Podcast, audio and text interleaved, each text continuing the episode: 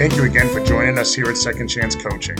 In addition to coaching services for individuals and businesses, I'm also available for speaking engagements and workshops on criminal justice reentry, human resources, as well as organizational culture and leadership.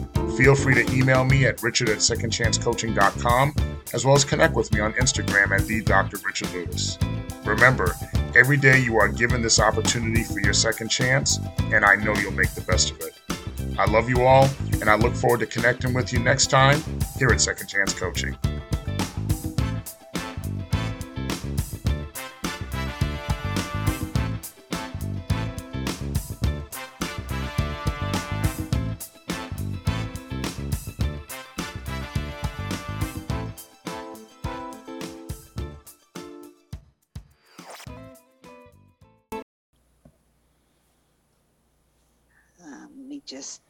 Some little housekeeping. Got everyone good. Well, hello, sir. How are you? We can't hear you, so I hope you're great. Can good we hear afternoon. you? Good afternoon. Good afternoon, everyone. So I am um, Good afternoon. My name is Professor Bob, and welcome to Social Justice Week 2022. Um, as always, I'm excited to be able to bring this to our Broward College community. What I do ask is if you have any questions, comments, or concerns, definitely use the chat. Please use the Q and A. Um, in addition, please shout out and tell us who are you here representing. Hopefully, I have some of my students here. Um, if a professor asked you to come or suggested, please definitely give them a shout out, and some recognition. Um, again, my name is Professor Bob. I am an associate professor here on the South Campus. I teach English for academic purposes, EAP, in addition to the SLS class, Student Life Skill courses. And I am so happy to have you guys here. Um, a labor of love, something that is necessary and dear, and just a little backstory of how we got here. Um, in response to increased attention to racial violence in the U.S. in the wake of the murder of George Floyd, myself, along with my colleague, Professor Killam, she's somewhere in the room um, here on South Campus, established a series of events under the title Social Justice Week. These events aim to further conversation around social justice in the Broward College community by highlighting the role that social and institutional systems have played in creating racial disparity in outcomes across a number of fields, such as the healthcare, um, education, finance, and the workplace. And so I, I welcome you, and I'm, I'm quite honored that you will take um, a couple of hours or a moment, an hour and a half of your time with us. Um, in its first year, we were entirely virtual due to the pandemic, and we brought a you know a group of national, state level, as well as community-based experts. And based on the positive feedback, we are bringing it back. I will put the link in the chat so that if you would like to see other um, series that we're having, please do so. And uh, as I mentioned, based on what we've been seeing and the increase of that, we partnered with AHCD Pathways to bring about this series. It's the third in a four part series of Comeback collect connected collected committed and fierce. So there was two other webinar sessions that happened previous and this is part of um, this series as a fourth part. There is a third um, a fourth part coming. This is the third part. Fourth part is coming so do look out for it. I will again share you the link for that.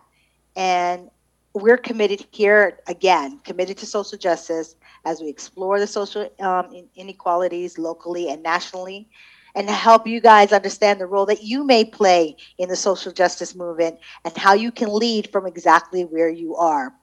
In addition to partnering with AHCD, which is the Arts, Humanities, Communication, and Design pathway, we are working collaboratively with MFLA, which is the Modern Foreign Language um, and Arts Festival. Again, all this information I will put in um, our chat room. So sit back, relax, and get ready as today. Yesterday, we talked about the case of the imposter syndrome, in which we had um, Dr. Jackson present on the privilege opportunity performance paradox and what it means to get over the myth of an imposter syndrome and to embrace her vision of ideal, which is inclusion, diversity, equity, and non discrimination. That was earlier in the day. And then the evening last night, we talked about um, hair, everything to do with hair and the Crown Act. And the forum was called Discovering Your Roots, where we highlighted important topics, trends, questions, and other significant issues around the HAIR Act and hair. Um, the HAIR Act is a law that prohibits discrimination against here, Look it up. It's necessary it has its place. Today, we're going to talk about critical reentry theory, supporting formerly incarcerated individuals, where our esteemed Dr. Richard Lewis will present his issues related to formerly incarcerated individuals reentering into society right? And he's going to discuss and highlight some of the challenges related to the initial and ongoing reentry process. We also have one tonight, an event tonight called The Unknown, Colored and Missing, in which a panel will discuss um, issues brought up in the HBO documentary series Black and Missing. If you ever have a chance to see it, sit back. It's a tear um, jerker, but definitely um, interesting to hear and see. With that being said, I'd like to give the floor to Dr. Richard Lewis in which he will discuss about the critical reentry theory. The floor is yours. Please introduce yourself and you may begin. Thank you so much, and good afternoon, everyone. Hopefully, everyone's staying warm. It's a little cold in South Florida. We're in our winter season, or at least our two weeks of winter season here in South Florida. Um, I want to first thank the AHCD pathway and its leadership, specifically Dr. Reed and Dr. Rowe, for allowing me the time to have to speak with you and spend time with all of you today. And certainly Dr. Bob and Professor and future Dr. Killam for and the organizers of Social Justice Week as far as organizing this event and and um, decided that I'm esteemed enough to certainly join all of you today. And certainly I see all a lot of familiar names, faces, friends, and colleagues in, in the audience today. So I want to specifically thank all of you for joining me today and joining us today. So I will share my screen so we could get so we could get started. And I hope everybody can can see can see the slideshow. So we are so today, this is a presentation on critical reentry theory supporting formerly incarcerated individuals. My name is Dr. Richard Lewis, and before we get started, I wanted to sit there and talk about the power of words. So we talk about um, we talk about formerly incarcerated individuals. When I did my dissertation on reentry and recidivism and post-release employment, I specifically and purposely called the subjects, including myself, a formerly incarcerated individual as we as I proceeded through the dissertation, I transformed and used the words of returning citizen because as you see in the pictures here, especially on up top, you'll see an individual leaving prison and going into their next life as far as whatever life is in front of them. Also, you'll see I also have a uh, picture of the Fortune Society. The, that's in another lifetime. I I um sat there and worked at the Fortune Society in New York, where I specifically worked in reentry, specifically working with single fathers. Um, certainly having the symbol of the chain, breaking the chains of mental and physical incarceration, um, the directions as far as where we go. And then, um, sorry about that, the directions as far as where we go. And then, of course, I also have a podcast, Second Chance Coaching, where I talk about a lot of the issues regarding reentry as far as the, the specific um, things that people go through that we go through on, on, along along our reentry journey, and um, certainly in the middle, have the yellow ribbon around the tree. So historically, we've always known it to be like military families that are coming that are welcoming people who are servicemen who are coming home from conflict or coming home from war safely and welcome them home with the yellow ribbon around the tree. But for those of you guys who may be old enough to remember, um, uh, the group Tony Orlando and Dawn. That's a little old. They had the, the song Tie Yellow Ribbon Around the Old Tree. That was basically uh, an ode to someone coming home from prison and coming home from prison and wondering how they would be welcomed and how would they be received when they would see the yellow ribbon around the tree. Um, if you watch the movie Con Air with Nicolas Cage, he makes a reference to tying the yellow ribbon around the tree when he was writing to his wife in in the movie. So wanted to share some of those images with all of you as we get started for today's um, presentation. Let me see. Great. So I'll start off with so as far as introducing myself as far as who am I. So I've been at Broward College for the last 13 and a half years, almost 14 years. So I currently serve as manager of the of the BAS program uh, for student services in the supervision and management program, and I'm based in Miramar West. I'm also an adjunct professor here and at Miami Dade, where I teach specifically business and human resources and public speaking. I have two master's degrees. I went to Wayne State for my MA in sports administration, and I went to Nova for my MBA in business administration with a concentration in HR. And I got my doctorate of education in organizational leadership, and where we're at Nova as well, where I did my dissertation, as I said, on recidivism and post-release employment. I wanted to make sure that I put that in, in all those accomplishments. First and foremost, I'm a son, I'm a brother, I'm a dad, I'm an uncle, I'm a cousin, I'm a godfather. So I wanted to make sure that that was important that I said that as well. I certainly host the podcast Second Chance Coaching, where we talk about a lot of reentry issues. And certainly where I'm where I am right now is I've certainly re, re, refocused my purpose and my career pursuits as, as far as really concentrating on social justice and specifically criminal justice reentry. So we want to talk about why is CRT or this critical reentry theory, why is it important to me? In 1996, when I first, when I finished my first master's degree and I was going through a divorce, I moved back home um, to New York, and you know, in order to rebuild your life, rebuild my life. In my first job after that, uh, I was in a situation where it resulted in getting a non-violent felony offense, and I was incarcerated for six months. And after that time, I was still looking to look to rebuild my life. And I also, in growing up in New York and growing up around different family and friends and seeing what it is that they were going through, I saw them being subjected to the criminal justice system on all sides. And I saw that the recovery or the lack of recovery that this experience that people go through on all sides, what that means and what it doesn't mean, what it doesn't mean to a lot of folks. And that's why over the years it's become important to me as far as this topic is concerned.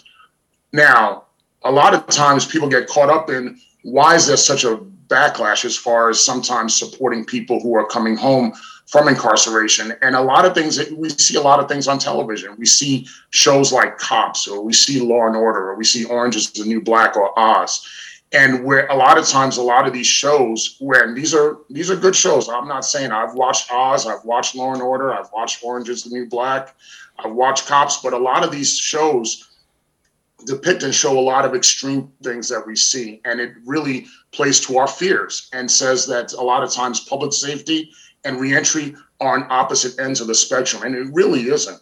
Yeah, public safety and reentry really could are, are not enemies. They really can work together because if we support reentry well, we're also going to be supporting public safety. And I think a lot of times people get spooked by how is it that we help people who are coming home because we see shows like this that show a lot of that show a lot of the, a lot of these extreme cases and these extreme scenarios so a lot of times when people talk about when we talk about public public safety and reentry and we want reentry as far as being holistic we're not talking about you know at the cost of public safety we want we want still people to be accountable and we want to live in a safe world but we also don't want to make sure that we're not throwing away our fathers, our brothers, our mothers, our sisters, as far as if they're in the criminal justice system, that they don't have no chance of successful reentry and optimizing their second chance.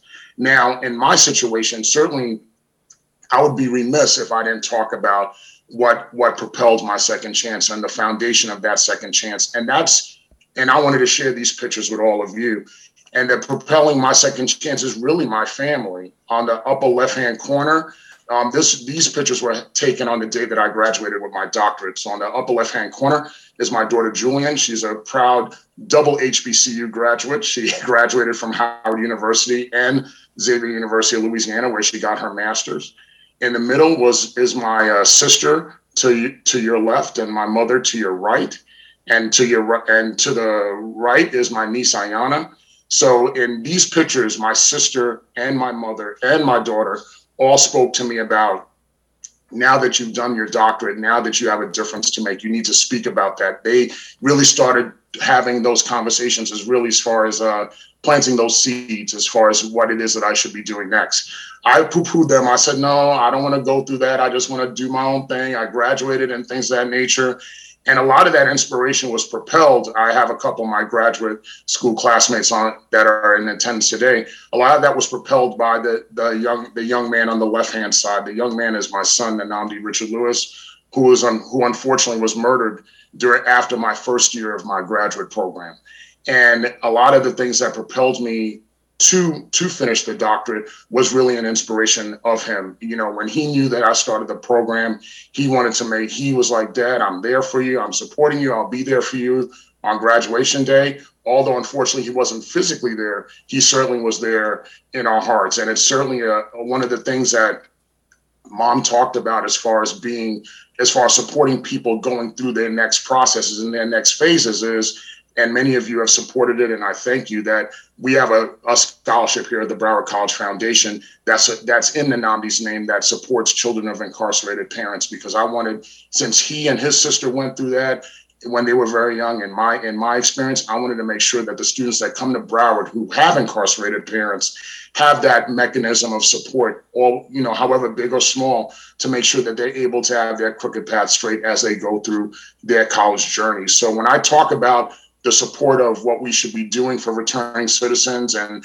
my support and my experience in having that support. I wanted to show all of you the support that i received and those are the people that that that are standing in front of you that gave me that support and continue to give me that support in that reentry journey. Um, a lot of things as far as uh, in my studies we I always talk about four i found four, four critical areas that returning citizens need as far as when they come home and that's education employment health, um, health services, and housing. I faced all those issues. And certainly, like I said, my village, my family was that love that supported me through that process. And I wanted to share with you things that, whether it be housing or whether it be employment or even school, that this these kind of applic- this application or these kind of question this kind of question really could stop someone in their tracks. Have you ever been convicted of a felony? Yes or no? If yes, please explain. So certainly, when I in the 20 something years since I since I've been walking on my reentry journey, I faced this this question on numerous occasions. Today, you know, today I could face it with confidence and just answer it and do what it is that I have to do. But certainly, there's a time where that's some that would stop you in your tracks. I mean, I worked when I came back to Florida in 2006. I worked at Keiser University. and I worked in admissions, and I was able to overcome that and and start start that process and work over there. In 2008, when I came to Broward, um, I applied, answered the questions, wasn't sure what that would lead into, and then when I got the job at Broward, I, when I got the job at Broward, I even the person who was the hiring manager at the time, I was hired as a CTE advisor. I spoke to that person and said, "Well, are you sure you did all your backgrounds?" I was trying to talk in a way to find out that they did everything that they did without really explaining myself, even though I put everything on paper. And the funny or, or, the funny or really anxious thing that happened while I was being onboarded at Broward, many of you who've been at the college for many years know that um, at the time talent and culture was called human resources and they were based downtown. And at that time they used to they used to fingerprint us on site. And I remember when um, on my first day of onboarding, I went downtown and they were they were fingerprinting me and they were going through the process of oh we're going to do this we're going to do that. And of course in my mind being a returning citizen i'm thinking okay they're going to do the background they didn't do this they didn't do that.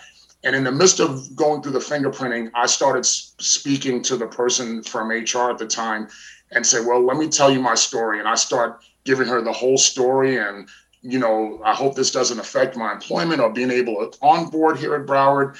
And I'm giving her a whole story, and and, and she's and it's so funny. She's giving me this look of complete disinterest. I'm not noticing it, but she's giving me a complete disinterested look. And when I, after I did everything, she just said, Boy, you are hired. Please put your fingers on that thing so I can get on to doing what I need to do. So, but of course, that was that was my anxiousness and and as far as getting on board. And then since then, you know, I've been here ever since.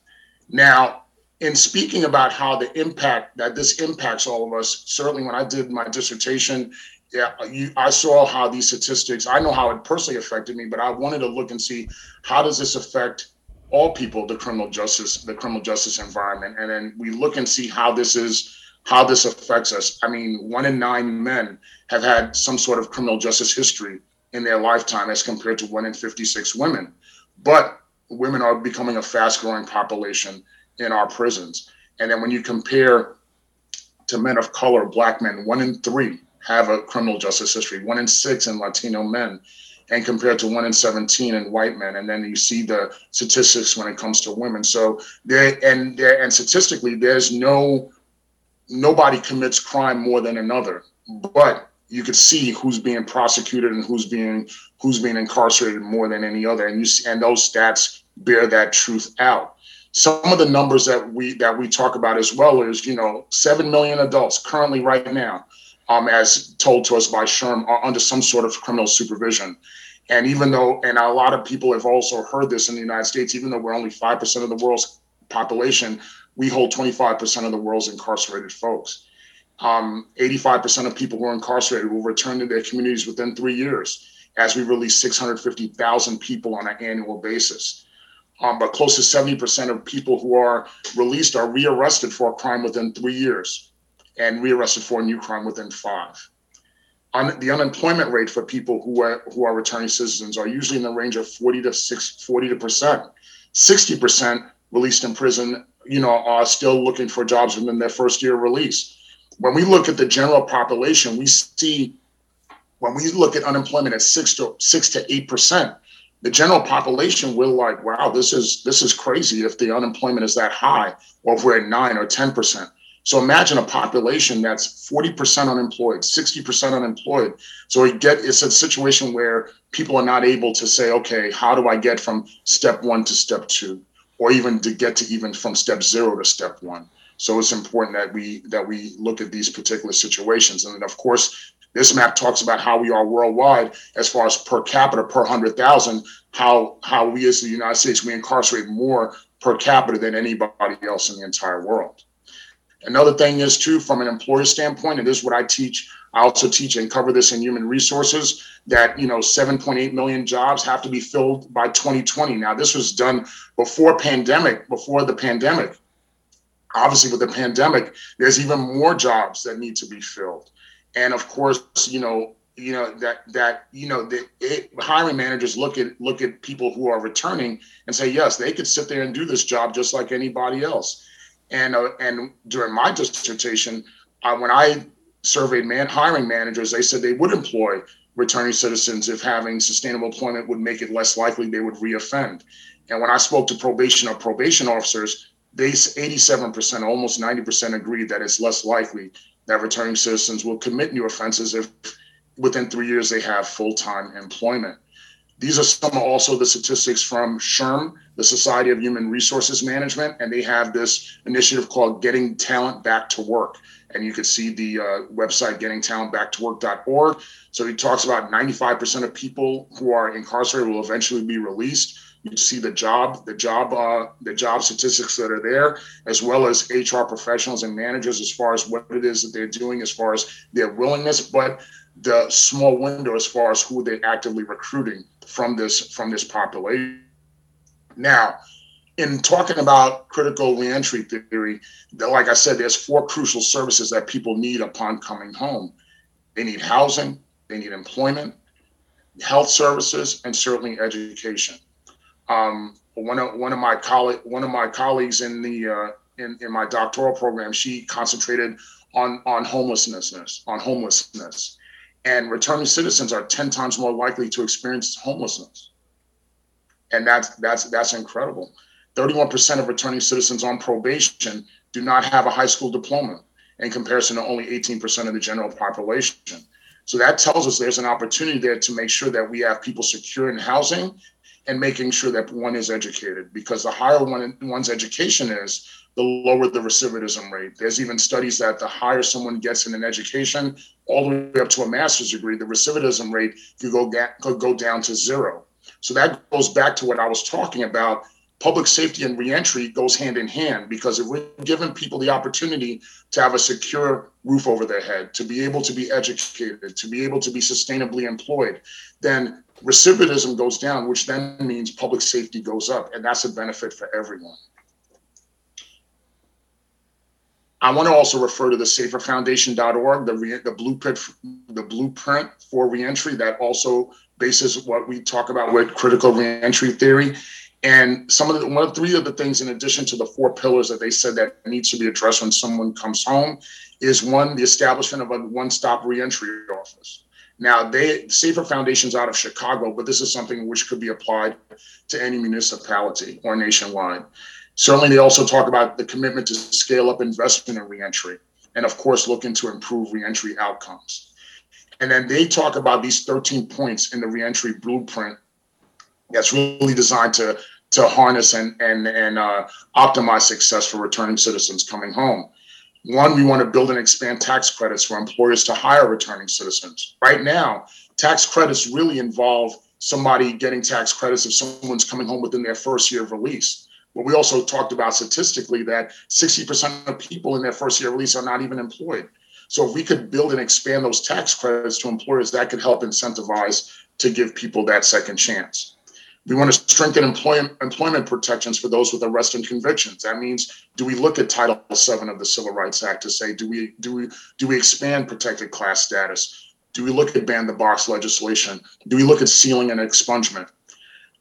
Three, do we look to improve licensing guidance to modernize the processes? A lot of people in prison certainly learn how to do hair or do or learn to repair computers or they or they become skilled barbers. But do you know when they come home, they have a hard time getting licensed to be a barber?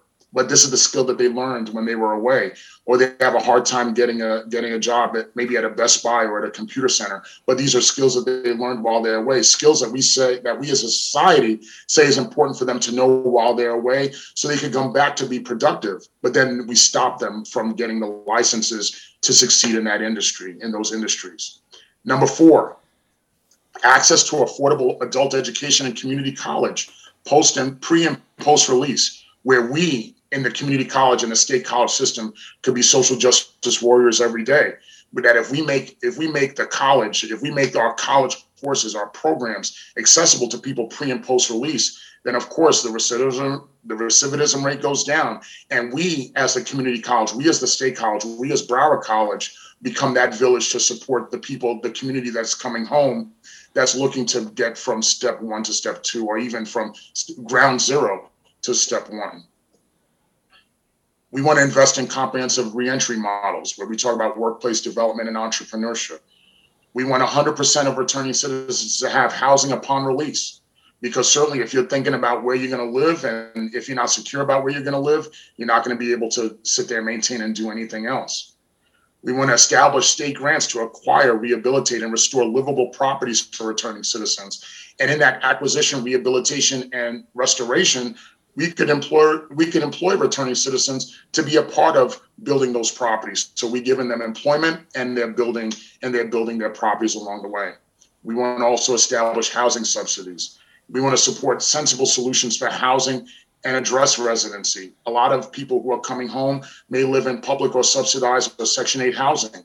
And then there's restrictions as to whether or not they could come back and live with family members. So let's talk about how we could support that reentry to say that if they have nowhere else to go except be with family, let's make sure that we that we make those crooked paths straight.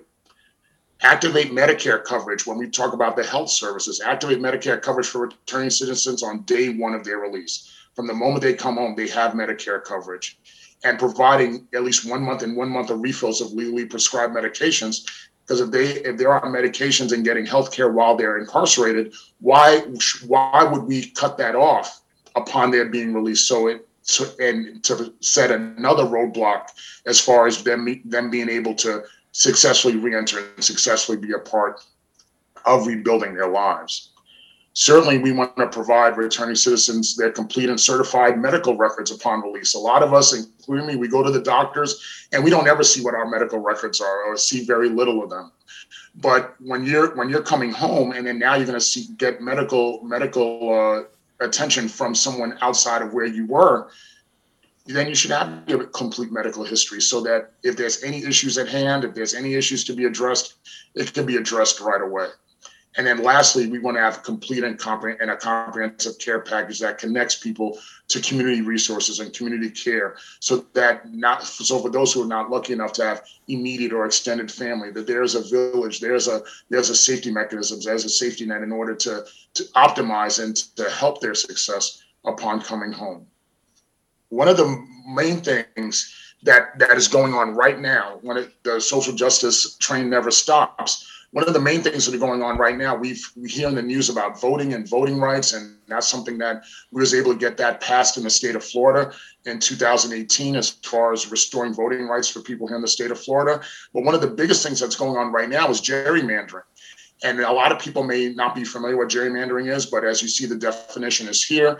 It divides election districts to give one political party an, an electoral majority and and concentrating the voting strength in as few in few in as few districts as possible. And then if you look on the right, it talks about the criteria as far as how districts should be redrawn. But the biggest thing that's going on right now, as far as gerrymandering is concerned, is prison gerrymandering. So imagine if you're a resident of Hollywood, Florida, and you get incarcerated. When you are now in a rural part of Florida, in another part of Florida, away from your community, when we just did the census two years ago, when the census is counted as an inmate, you are counted as living in that place where you are currently incarcerated. And then, of course, the, the, the political and the congressional maps are drawn based on you being populated in that area where you're where you're incarcerated, not where you're from, not not in Hollywood. So now the political strength and the dyna- and the community dynamic in your community is lessened because you're not counted as a resident of your community you're counted as a resident of another community. And even more so you're counted as a resident in a community where you will not be represented. You won't your voice won't be heard. You can't even vote while you're incarcerated in the state of florida. But now that momentum is building as far as you know addressing prison gerrymandering across cities counties and states across the country as far as really saying that this is a problem that should not take place. We believe in a country that you know you should be you should be aptly represented. And if you are and if you're in prison and you're being counted as being a resident of that of that area you're not being aptly represented. You should be represented based on where it is that you're from and where it is that you're coming from. And that's one of the that's one of the main things that i work on um, as part of the palm beach reentry task force as part of the florida rights restoration coalition a number the african american council of in the city of hollywood so many different places that i'm that i'm giving my attention to as far as addressing place things like this as far as felony disenfranchisement, prison gerrymandering, to make sure that we are trying to once again make those crooked paths straight for those returning home and making sure that communities are represented appropriately.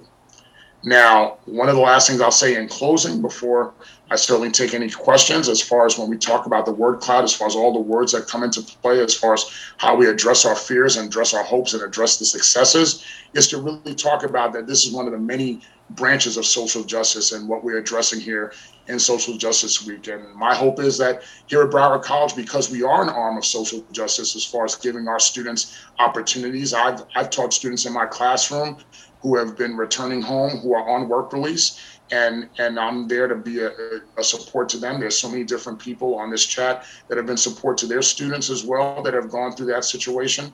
But certainly, my hope is that one day here at Broward College, we create a, a social justice institute and policy institute to, to talk about what policies here in the state, nationally, how we could affect and be that village and and make those crooked paths straight for the people that we serve, the students we serve, and the families of those students in which we serve. So that's my hope as far as as far as doing that as well. Um, I'll certainly take any questions at this time, and um, and certainly if you have an opportunity, that's my contact information here at the college via LinkedIn. Certainly, if you want to connect with me through Second Chance Coaching, if you want to be on Second Chance Coaching, and we could talk about some of these issues that are relevant to reentry, relevant to the resiliency of the human spirit, certainly feel free to do so. And you can connect with me on Instagram as well. But once again, I thank you for the time. I, I, I, hope I hope you enjoyed it and and got a little bit of passion stirred up, as passionate as I am about this about this subject and many subjects in this social justice branch. And I'll certainly take any questions or comments at this time.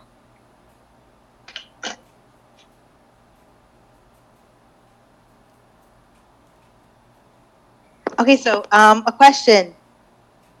Individually, how can we make a, a make a movement or make a difference? individually, I think one of the things that we should be doing is certainly getting getting involved in our, on our in our community organizations, our chamber of commerces, our certainly the community resources that are available in our in our different communities, and be in touch with our lawmakers as well, as far as knowing what it is, as far as knowing what it is that what how we could help what the status of what it is that's going on as far as whether there's ban the box initiatives and things of that nature. And really it's just starting at the ground level to, to see what community resources are out there, getting in touch with your lawmakers, being familiar with the laws in your area and the access points, whether it be school or whether it be employment, whether it be licensing, and how you can make those differences. I hope that answered the question. Yes. Dr. Lewis, um, maybe we could follow up on that. And hi, everyone. I'm connecting from my phone due to technical difficulties. Um, but I'm wondering if maybe there are some insights that we can draw from the voting rights legislation that was passed um, recently to restore voting rights um, to folks um, as they re enter as citizens.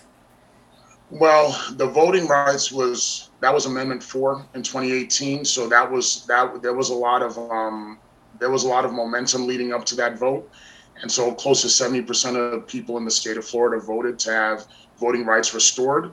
Of course, um, after after that law was passed, then the then the legislature and the governor indicated that any fines that that was owed by by um, by returning citizens had to be paid before they could vote. Now, normally one would say, yeah, that makes sense. You know, you should pay what you owe. But before that, before the voting, before voting rights were restored, that was never enforced as far as fines were concerned. That was never really universally enforced because they were like, okay, we put these fines in. Maybe people could pay. Maybe they can. Maybe they cannot pay.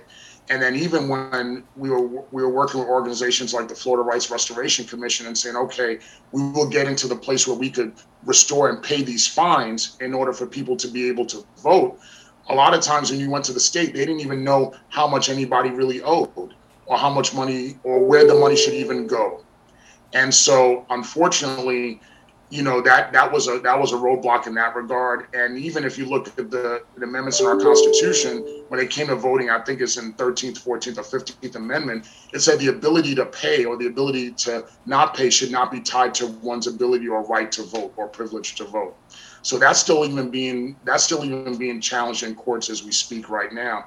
But the community organizations that are still fighting and still paying a lot of the fines um, with no strings attached for a lot of returning citizens in order for them to vote, in order for them to have their voices heard. So that's that's currently what's going on right now.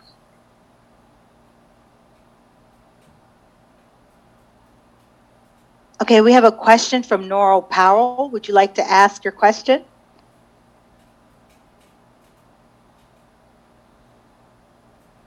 Oh, we can hear you, or Nora, if you could put it in the chat.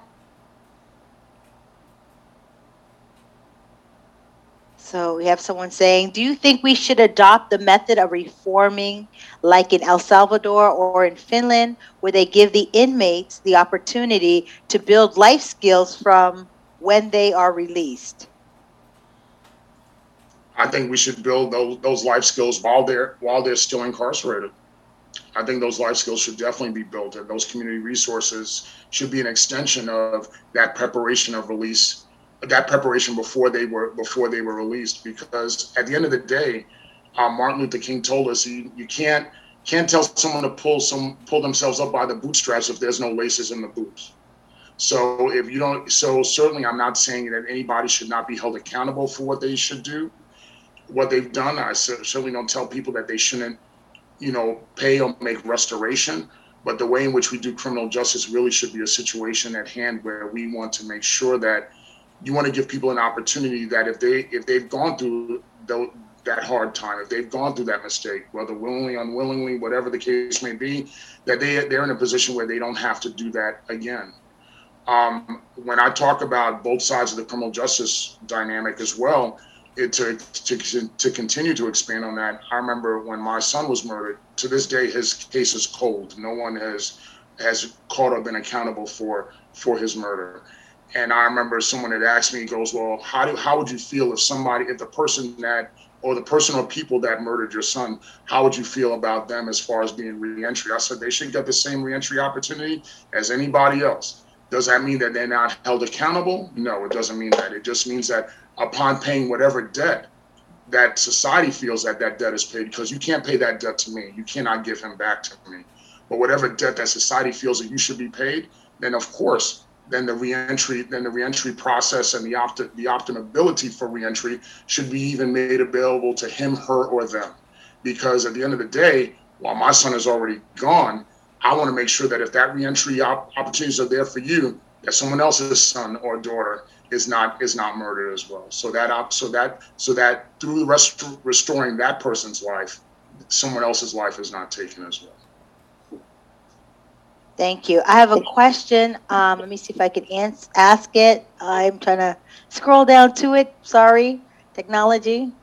Um, someone said, "What can we do um, in the commu- in the college level? What can we do here at Broward College?" Aside from us wanting to do a social justice institute, what else? What other resources and things are in place can we do? Well, certainly, I think that um, in student services, we connect and we interact with these students all the time. Um, when I was serving as associate dean, we, we deal with the students that come in and have criminal justice histories. We talk to them about the opportunities that the college has for them. And then, and then we continue to support them through the case management, uh, the case management methodologies that we have here at the institution based on having those career conversations, knowing where it is that they could go to not be disqualified or where they could optimize their success um, for my faculty colleagues in the classroom, it's really just making sure that you're creating an environment that's not only learn not only a learning environment but an inviting environment where they could feel they could speak to you. They the students see you in the in the classroom every single day they interact with you guys every single day and just being you just being inviting and just being and just knowing that they could come to you if they need if they need any issues or if they need any help is just and just being ready to be that advocate and that ally for them. Because a lot of times you may walk in this room and say hey i'm here to help you and no one will sit there and come not because they don't want the help but but they have to build that trust. They have to build that ability to say okay i'm ready to seek Dr. Bob or Dr. Kilmer or Dr. Jones or Dr. Polito or Dr. Harriman, whoever is here to say these are the things in which these are the things in which I need. When they know that you're being you and you're being your authentic self, the, they will come to you. I mean, you know, to me, having this, even in my case, and sharing my story and sharing what it is that I've gone through and sharing my journey, it took a long time. This is stuff. This is stuff that's happened over 20 years ago, and it wasn't until about one or two years ago in the pandemic, a good friend of mine and good friends of mine said to me, you know, they they reiterated and reinforced the seeds that were planted by my mother and my sister and my daughter a few years ago to say share the story. But a lot of times, you know, like anybody else, my fear was that you know you don't want to come out and share your business or share your story because you know we do still live in a very judgmental society. But I remember what my mother used to say, like, you know what? For those for those who know you, no explanation is necessary. For those who don't know you, no explanation will ever be good enough. So at the end of the day, they're gonna like you or love you no matter what. So just do what you got to do and live on your own terms. But but the answer is to really say, just to sit there and be inviting and, and allow the door to be open for students to come to you when they are ready on their time to come to you. And when they do, make sure that you are able to embrace them accordingly, figuratively, to say and, and direct them, direct them to me, direct them to a lot of us here in student services who will help and be more than happy to, to guide them and, and, and uh, appropriately guide them while they're here with us.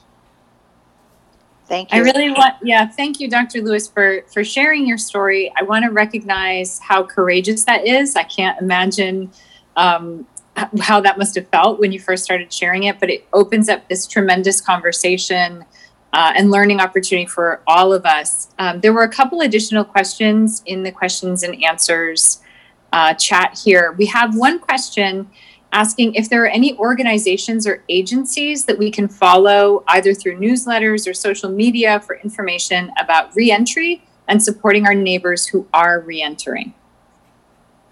The biggest organization that I'll sit there and tell someone to support is the Florida Rights Restoration Coalition uh, that you'll find at it. I think it's FRR, frrc.org, or if you Google Florida Rights Restoration Coalition, that's one of the biggest things. They're very engaged all over the state of Florida as far as what we do for for that. The Florida Justice Center does that on a local basis here.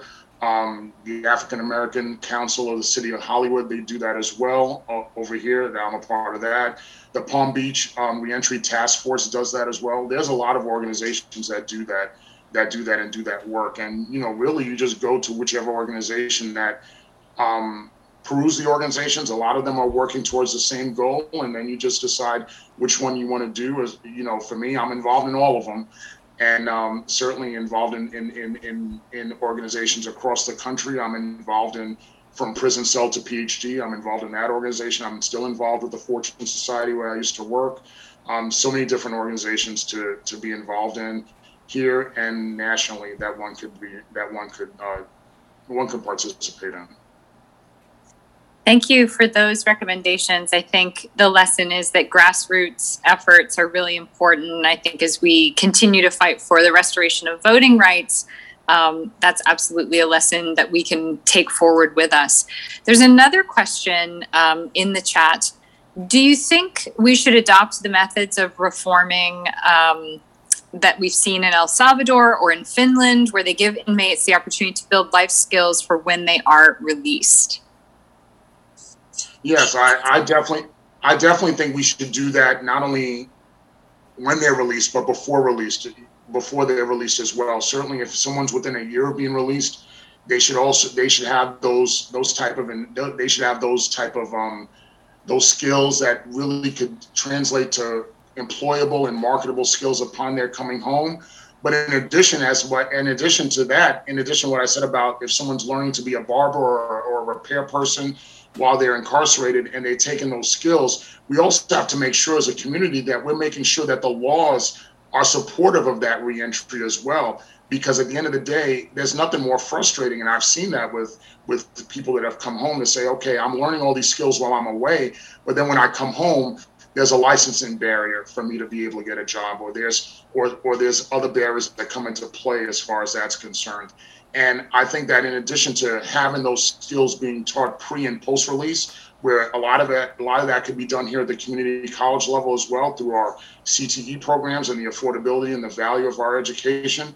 But also too, we should also be advocates for the laws to make sure that we give people the optimal opportunity and modernize the laws to, to provide access and the opportunity. Um, it's not to say just to give somebody something, but to give and optimize that opportunity to say, you know what, I'm the per- the person I am today is not the person I was yesterday or whatever the case may be. I remember telling someone the other day, as far as giving an example of reentry, I was like, all of us have went, all of us went through grade school. All of us went through K through 12, and all of us have been, and all of us have been in trouble or have gotten detention. I'll raise my hand and say I've gotten detention or whatever. But let's say you got detention when you was in the third grade, and then you go, you serve your detention, you come back to the classroom, no problem, right?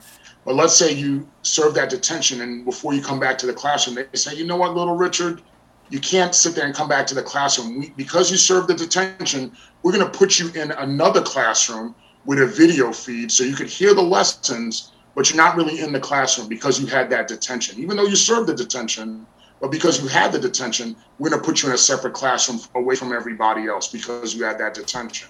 Now, that doesn't make sense. But now imagine you go through the third, fourth, fifth, sixth, seventh, eighth grade. You're in the eighth grade and you're still in that separate room. Why? Because you had a detention in the third grade. Now, someone on on on on the, on on the face of it may say, "Well, Richard, that doesn't make sense." You're right; it doesn't make sense. But that's what we do today. That's what we do right now to people who come home. That's 650,000 people who come home. We do that right now. We say it could be 20, 30, 40, 50 years ago. You can't live here. You can't go to school here. You can't work here. You can't get health services here because of something that happened so, so long ago.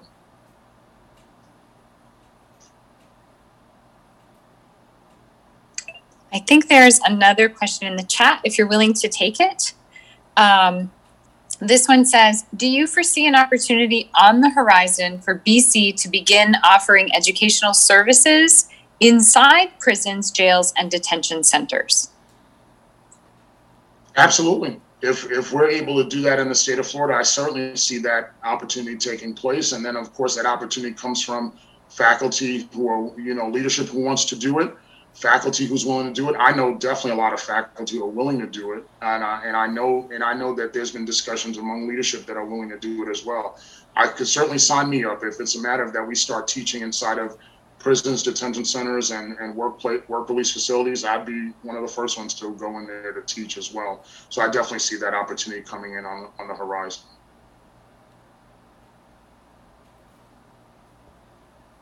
This has been such a fascinating conversation. Um, if there's any final questions, we'll certainly take them as we wrap up. Um, but I know I'm incredibly grateful to you as I and for sharing your expertise, sharing your experience, uh, and presenting us such a great learning opportunity today. Um, just very grateful for you and your time. And I think thank you, thank you, and thank you to everybody as well. And certainly, if there's anything that I can continue to be of help or be of assistance or have conversations about it, please feel free to be in touch. You know, there's a lot of people out here who are willing to be advocates and, and have done that. I mean, Dr. Polito's done that, Dr. Harriman, Dr. Jones, so many different people that are on this chat. I see some of my former classmates, Dr. Carey, Dr. Bryant, you know, Christy Moran. There's so many different people. I know I'm leaving people out, so feel don't feel bad that I, if I left you out. But certainly, if there's anything that we could do together, certainly feel feel free to reach out and we can make it happen. That's a wonderful, inspiring note to leave us on. Um, and I think you planted some seeds for us to think about as a community in the future. Um, a social justice institute is a really great idea. So hopefully, this will spur further conversations in that direction. So, thank you so much. Um, thank you to all the attendees who joined us today. We are so grateful for your presence here as well. Um, and I, will just wrap up by promoting a couple of events we've got coming up um, as we wrap up Social Justice Week. I can't believe we're already well underway.